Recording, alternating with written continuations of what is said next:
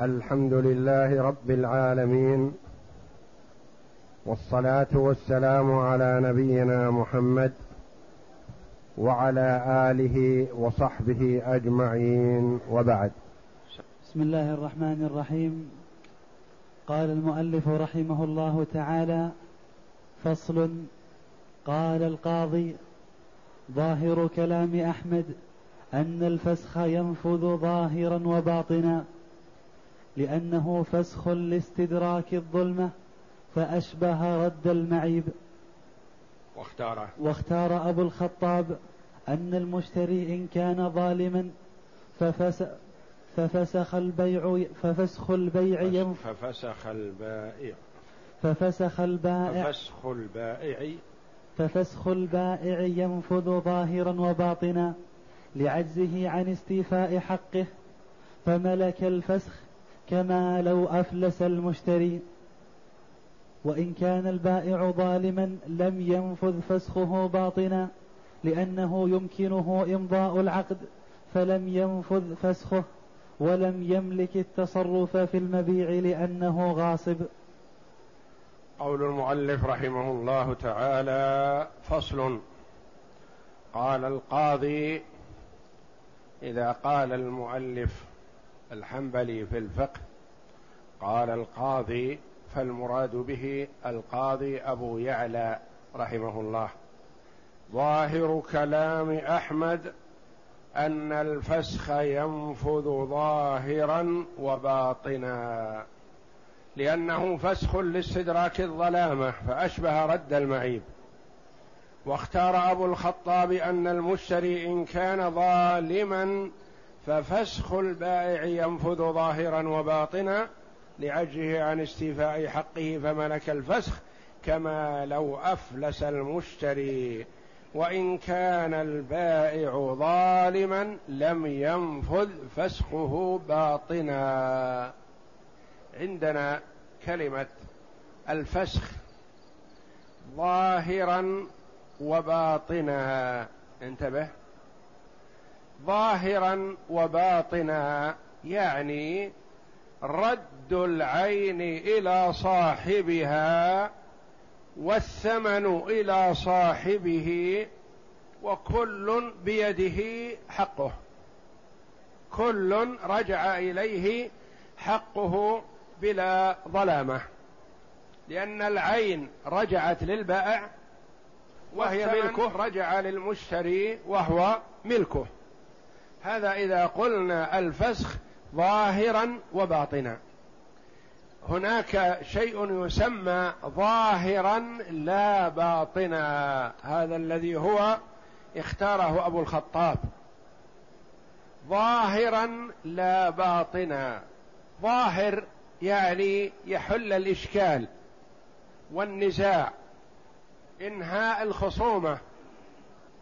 إنهاء المجادلة بين الطرفين. هذا الظاهر. الباطن أمر آخر. إذا قلنا ظاهرا لا باطنا يقول في الظاهر لإنهاء الخصومة. والباطن السلعة المعيبة المبيعة رجعت إلى البائع وليست حقه. ليست حقه وتصرفه فيها تصرف غاصب. لأنه أخذ ما تم عليه البيع وانتقلت من ملكه إلى ملك غيره فعودتها إلى ملكه مرة أخرى غير صحيح لأنه ظالم.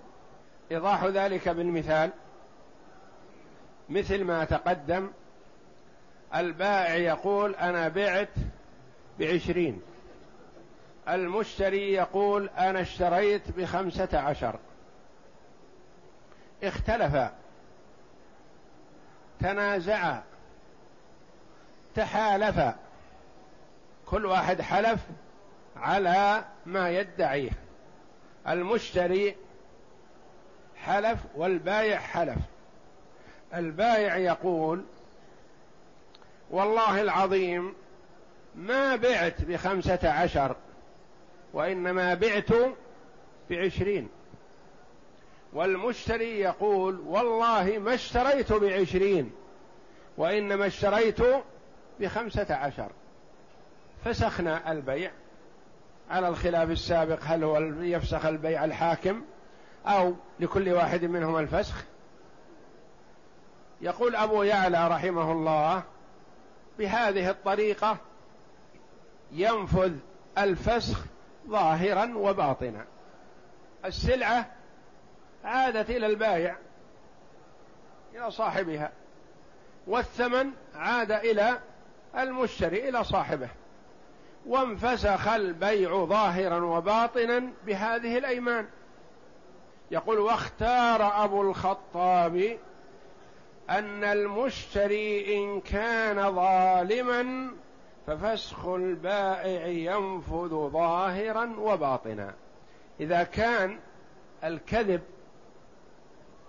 والظلم جاء من المشتري كأنه اشترى بعشرين والبائع بايع عليه بعشرين لكن بداله وأراد ينكر وقال ما أدفع إلا خمسة عشر وأنا ما أدفع ما اشتريت إلا بخمسة عشر فالبايع مؤكد أنه باع بعشرين فتحالف فانفسخ البيع. بهذه الطريقة انفسخ البيع ظاهرا وباطنا لأن الظلم من المشتري هو اللي نكل عن دفع قيمة السلعة. فعادت السلعة إلى صاحبها لأنه لم يتمكن من أخذ حقه كاملا عشرين فقال العوض ولا البيع بخسارة. عادت السلعة إليه. هذا ظاهرا وباطنا. أما إن كان الظلم من البايع البايع مثلا باع بخمسة عشر. والمشتري اشترى بخمسة عشر لكن كأن البايع أشر له واحد من بعد. قال لي به نظر. فانقلب البايع على المشتري وقال يوم حينما نقد له خمسة عشر قال لا أنا ما بعت عليك بخمسة عشر أنا بعت عليك بعشرين. يا رجل أنا استمت منك بخمسة عشر وبعت علي. قال أبد أنكر. فأتيا إليك فحلفتهما فحلفا. لكن في حقيقة الأمر والواقع من الظالم؟ البايع. البائع هو الذي بدا له يلغي البيعة بهذه الطريقة. لأنه في واحد من بعد أشر له. كلها مدخولة بالحرام. حتى الذي أشر يناله شيء من الإثم. لأنه يريد أن يشتري على شراء أخيه ويحرم عليه ذلك. فقال لا أنا ما بعت بخ... هو باع بخمسة عشر لكن أراد أن ينقلب. ما بعت بخمسة عشر وأنا بعت بعشرين تدفع عشرين ولا خلى السلعة. فيقول أبو الخطاب رحمه الله في هذه الحالة والعين البيع ينفسخ ظاهرا. يعني تنتهي الخصومة. كل واحد يحلف هذا يحلف وهذا يحلف لا باطنا البايع عادت إليه السلعة بغير وجه شرعي. فهو ظالم باسترجاعها. فالفسخ في حقه ظاهرا فقط وإلا في الباطن فالسلعة هذه سلعة المشتري اللي اشتراها بخمسه عشر.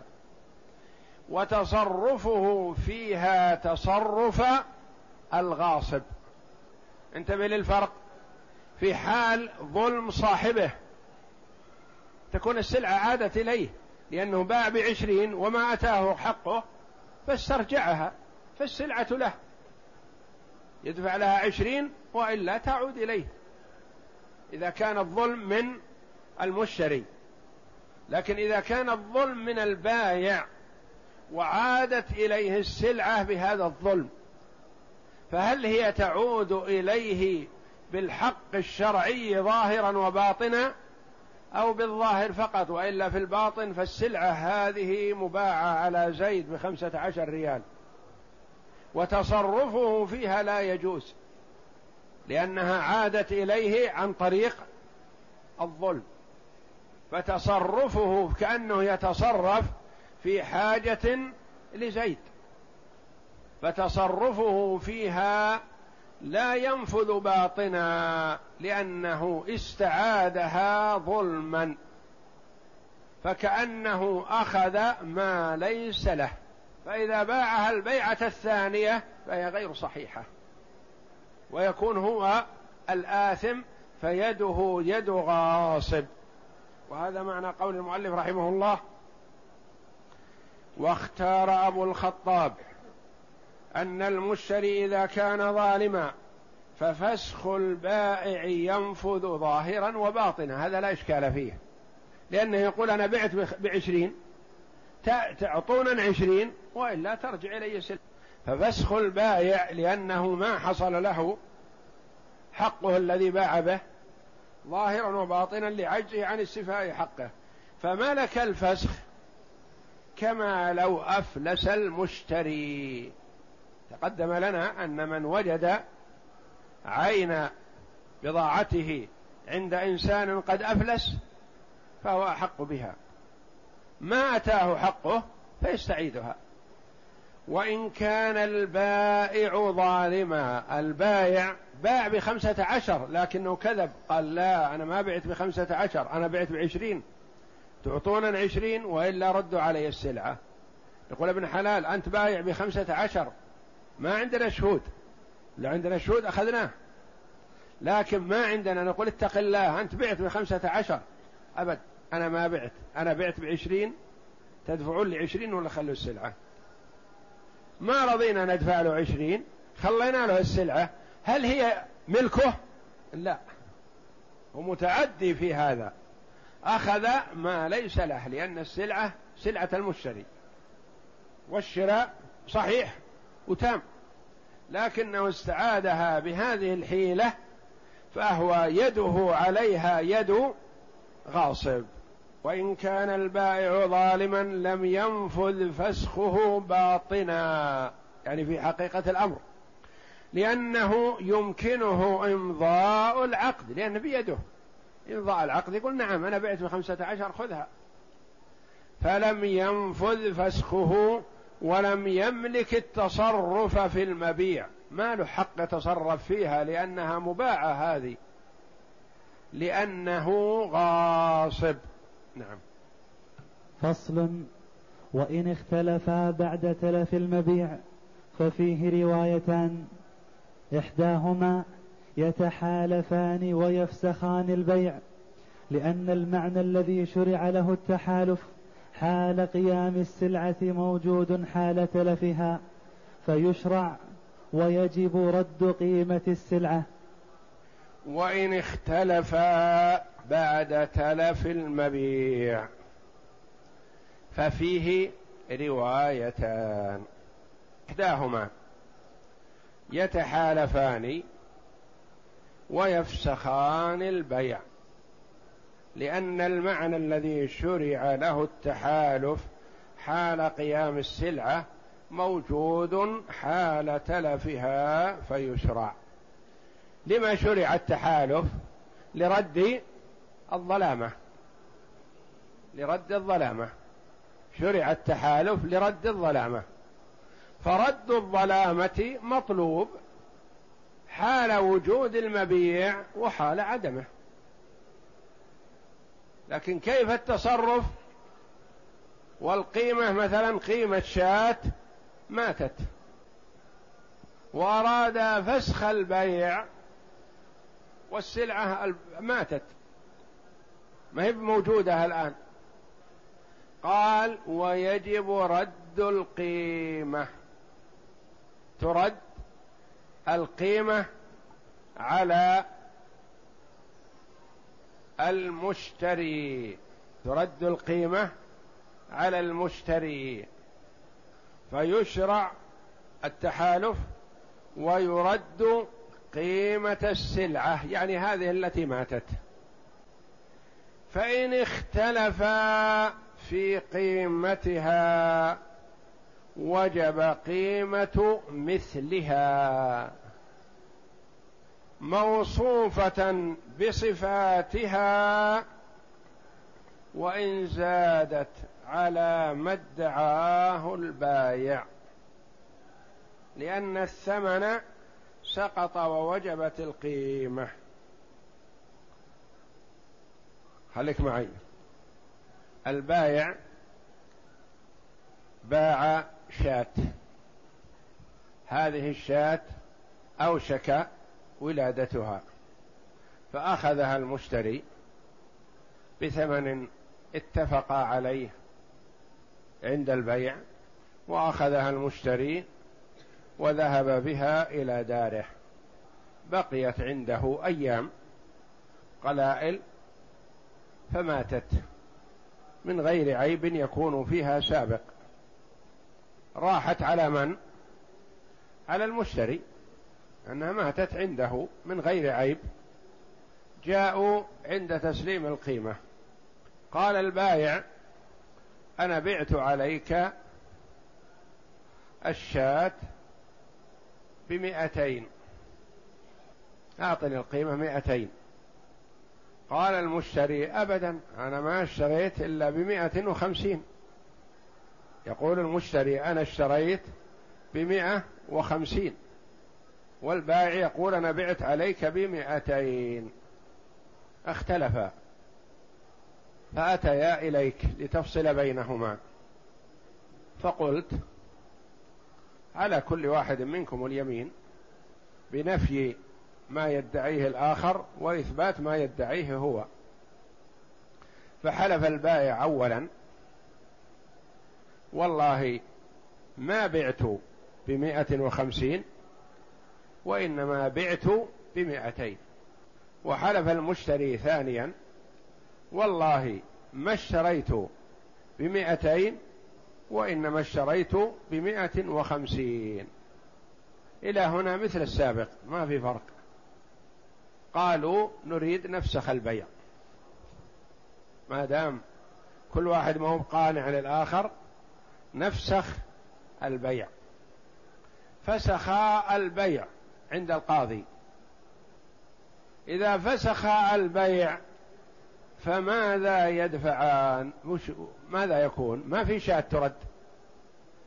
قال وجب قيمة مثلها. لأنها البيع الأول تبين لنا أنه ما يبنى عليه شيء. نريد قيمة مثل هذه الشاة. نقول ادخل البايع والمشتري. ومندوب من القاضي إلى السوق. وانظروا الشاة التي ترون أنها مشابهة لشاة البائع التي باعها. وجد شاة مثلها بصفتها. والنزاع هذا كان والبيع الأول كان في أواخر ذي القعدة. وفصل فيها القاضي يوم عيد النحر. ودخل السوق يوم العيد. يريدون شاة مثل الشاة تلك. فاتفق على أن هذه الشاة مثل الشاة التالفة. فقلنا للمشتري اشتر هذه الشاة أو شوف كم قيمتها. بإقرار من المشتري إن هذه مثل تلك. جينا لماسك الشاة يريد بيعها. بكم يا تبيعها؟ قال مني مئتين وخمسين. ولا أبيع إلا بثلاثمائة. نظرنا في السوق ما وجدنا فيه أنسب منها. وأشبه بالشاة التالفة بإقرار المشتري إن هذه مثله. سألنا أهل الصنف الموجودين في السوق لفصل النزاع بين الناس إيش رأيكم في هذه الشاة مع الرجل؟ قالوا هذه اليوم تسوى ثلاثمية هذه قيمتها معتدلة. قلنا أيها المشتري ادفع للبايع ثلاثمائة يقول يا سبحان الله أنا منذ خمسة عشر يوم وأنا أتردد على المحكمة أنا وياه رايحين وجايين. عن لا أدفع مئتين أريد أدفع مئة وخمسين. والمشتري البائع نفسه ما يطالب إلا مئتين الآن. وأنتم تعطونه ثلاث؟ نقول هذا حقه. لأنه له قيمة شاة مثل شاته لأن شاته ما بيعت عبارة الآن.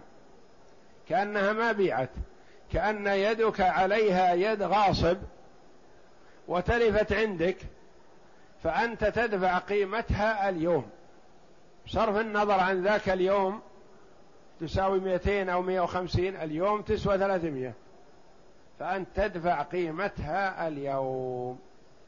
هذا معنى قول المؤلف. انتبه. ويجب رد قيمة السلعة. فإن اختلفا في في قيمتها وجب قيمة مثلها الشاة اللي بالسوق موصوفا بصفاتها وإن زادت على ما ادعاه البايع. زادت هنا على ما ادعاه. البايع ما يطالب إلا مئتين. والآن سيدفع له ثلاثمائة والمشتري هارب عن المئتين ويطالب ليدفع مئة وخمسين. فألزم بدفع ثلاثمائة لأنها قيمتها الحالية. وإن زادت على ما ادعاه البائع لأن الثمن سقط. نقول انتهينا من موضوع القيمة. 150 أو 200 هذا لا يهمنا الآن. يهمنا الآن أن تدفع له قيمة شاة مثل شاته التي أخذتها بيدك. وهو لا يحصل على شاة اليوم إلا بثلاثمائة. فأعطوا ثلاثمائة وتوكل على الله. واضح؟ وإن زادت على ما ادعاه البائع لأن الثمن سقط. الثمن الأول محل الخلاف هذا انتهى لأنهم تحالفا وانتهى بقي الآن حنا في صدد إعادة شاة أو إعادة قيمتها. الشاة ما يمكن تعاد لأنها ماتت. القيمة الحالية الآن ما تقل عن 300 ريال. ادفع 300 ريال خلاص لأن الثمن سقط ووجبت القيمة.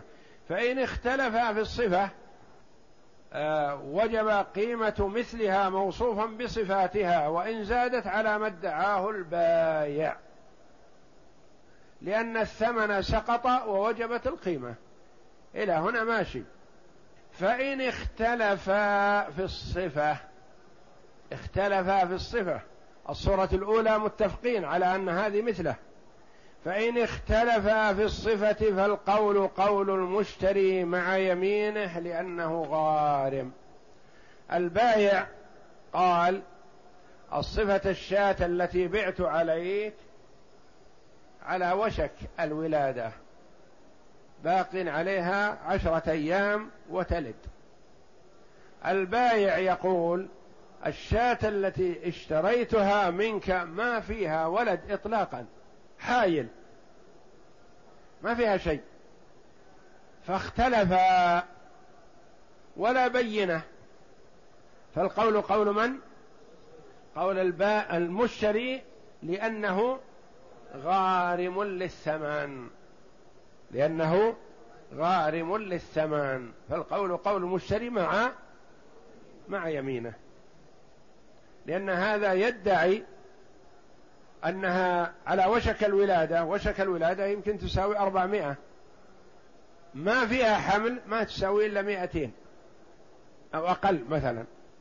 إن اختلفا في الصفة فالقول قول الغارم لأنهم متفقين على السعر النازل واختلفوا في الزايد وينفع الزائد بيمين المنكر البينة على المدعي واليمين على من أنكر. فإن اختلفا في الصفة فالقول قول المشتري مع يمينه لأنه غارم. هذه انتهت الرواية الأولى. المسألة فيها روايتان. الرواية الأولى هذه الرواية الأولى إذا تلفت ينظر قيمتها الحالية.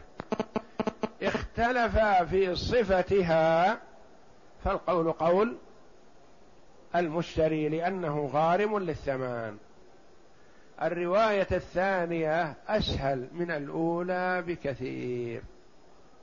والثانية انتبه لها الثانية هذه عائدة إلى قوله وإن اختلف بعد تلف المبيع ففيه روايتان إحداهما تلك.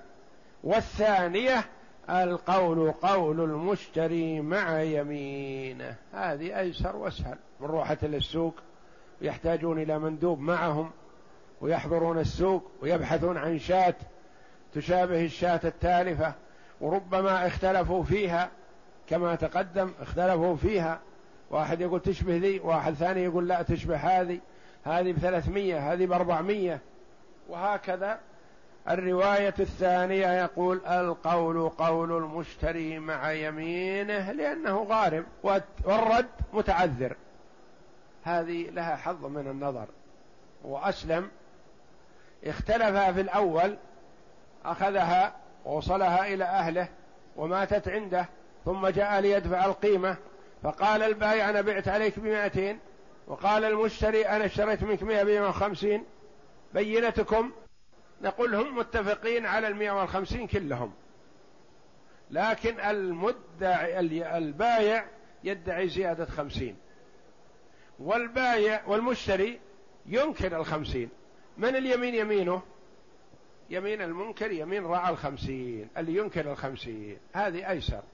نقول طيب رد الشاة؟ قال ما عندي شاة أردها ماتت. نقول إذا القول قولك بيمينك. احلف إنك ما اشتريت إلا بمئة, بمئة وخمسين وادفعها وخلاص. هذه فيها روايتان. الرواية الأولى كما عرفنا فيها تطويل وصعوبة وعسر في الفهم إلا على من وفقه الله. فيها صعوبة في الفهم. كيف يتنازعان بين 150 هم يدفع ثلاث؟ يدفع ثلاث لأن البيع بطل الأول. وعليه أن يرد شاة. الشاة قيمتها حاليا بثلاث يدفع ثلاث.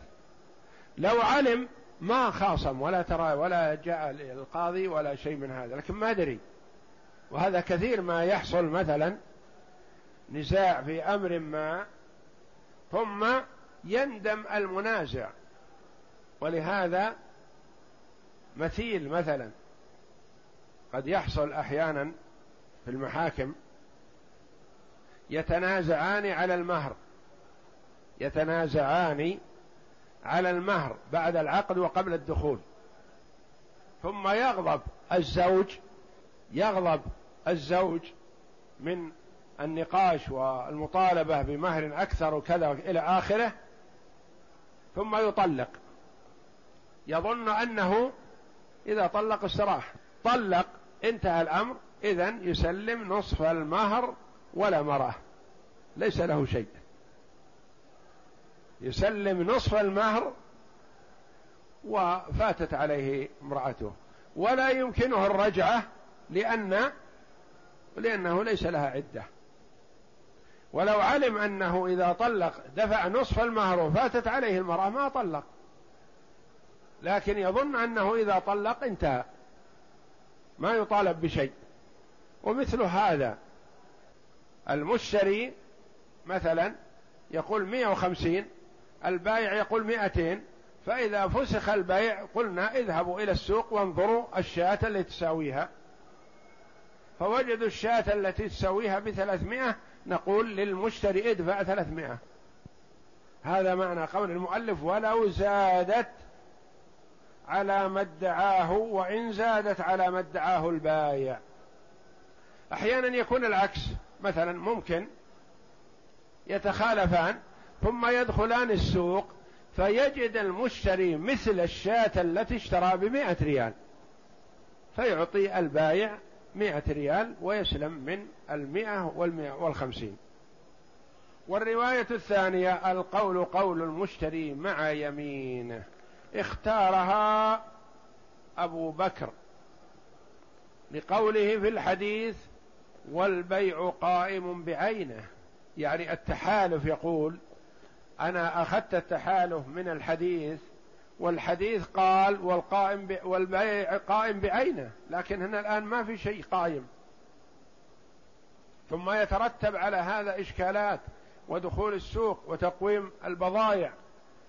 ثم الاختلاف فيها هل هي كذا أو كذا ترتب عليها اختلاف كثير فنقول يحلف الغارم منكما. من هو الغارم؟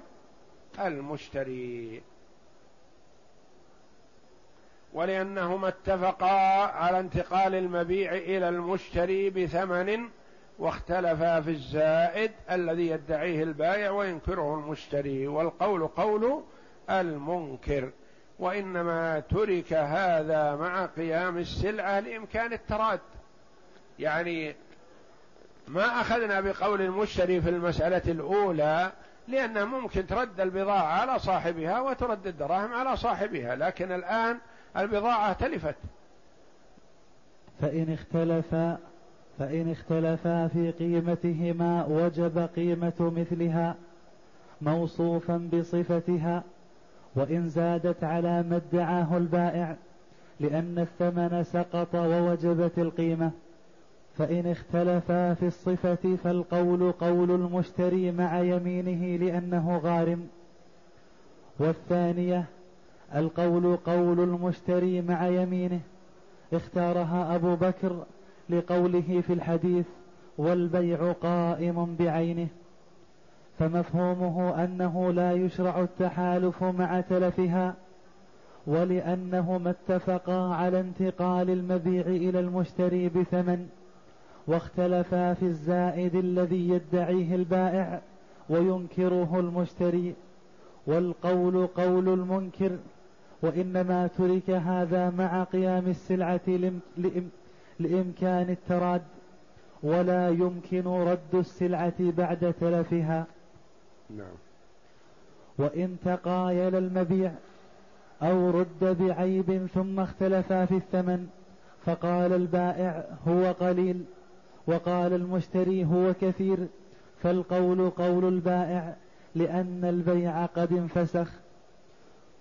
والبائع منكر لما يدعيه المشتري لا غير. وإن تقايلا المبيع يعني في الصفة الأولى تقايلا يعني فسخ البيع. اختلف في القيمة فتحالف ففسخ البيع. عادت السلعة لمن؟ للبايع.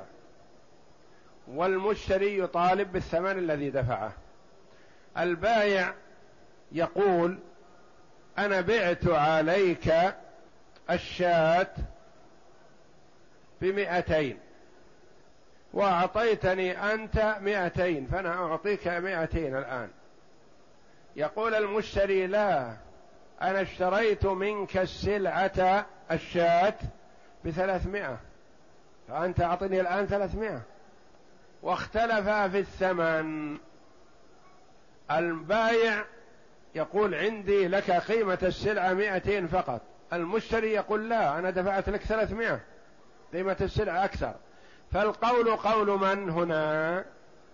قول البايع لأنه غارم لأنهم يتفقون على المئتين والخلاف في المئة الثالثة البايع ينكرها ويحلف على إنكارها فهو منكر. نعم. وإن مات المتبايعان فورثتهما بمنزلتهما لأنها يمين في المال. فقام الوارث فيها مقام المورث كاليمين في الدعوى. وهذه من الأشياء التي تنتقل من الرجل بالموت لورثته لأن في حقوق ما تنتقل للورثة مات الرجل انتهى. هذه من الحقوق التي تنتقل للورثة لأنها حقوق مالية. والحقوق المالية تورث عنه. فمثلا وإن مات المتبايعان فورثتهما بمنزلتهما لأنها يمين في المال. اليمين في حق الله تعالى لا تنتقل للورثة. اليمين في حق المال تنتقل للورثة.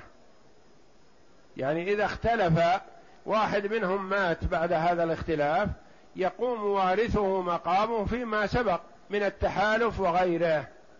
قام الوارث فيها مقام الموروث كاليمين في الدعوى مثل لو كان دعوى عند القاضي وتوجهت اليمين على زيد وطلب منه أن يحلف فقال لا بأس أحلف. واستعد لليمين وقبل أن يحلف قام من مجلس القضاء مات الرجل. وهو يريد أن يحلف. نستدعي وارثه نقول تعال أنت توجهت اليمين على مورثك. تبي تحلف مثله؟ بدله؟ فالحق لك. ما أنت بحالف فاعطينا الحق لصاحبه. فينتقل اليمين للوارث في الدعاوي المالية. نعم. وإن كان المبيع بين وكيلين تحالفا لأنهما عاقدان فتحالفا كالمالكين. كالمالكين. كالمالكين. كذلك إن كان الخلاف ليس بين الملاك وإنما بين الوكلاء. تخالف الوكلاء توجهت اليمين عليهم يقول الوكيل أنا مالي مصلحة كيف أحلف؟ نقول لا احلف على ما تعلم على اللي أنت أجريت. بخلاف الدعاوي عند القاضي مثلا فإذا توجهت اليمين على المدعى عليه أصالة ما يحلف الوكيل. لأن الوكيل وكيل في الخصومة فقط ما يدري عن حقيقة الأمر. فيستدعى المدعى عليه أصالة ويحلف. عند القاضي. أما هنا في موضوع الخلاف بين الوكيلين ما يستدعى الموكل يقال له تعال احلف يقول أنا ما أدري ما حضرت وما أدري بكم اشترى الشاة ولا بكم باعها ولا أدري عن شيء. أنا وكلت فلان يسوي لي كذا فهو الذي يحلف. ولا يسوغ للوكيل أن يقول ما علي أنا كيف أحلف وأنا مالي شيء؟ أنا لي سعي خمسة أريل أو عشرة أريل فقط. نقول يلزمك اليمين أو توافق صاحبك. نعم. فصل؟ لا انتظر والله أعلم. وصلى الله وسلم وبارك على عبده ورسول نبينا محمد وعلى آله وصحبه أجمعين.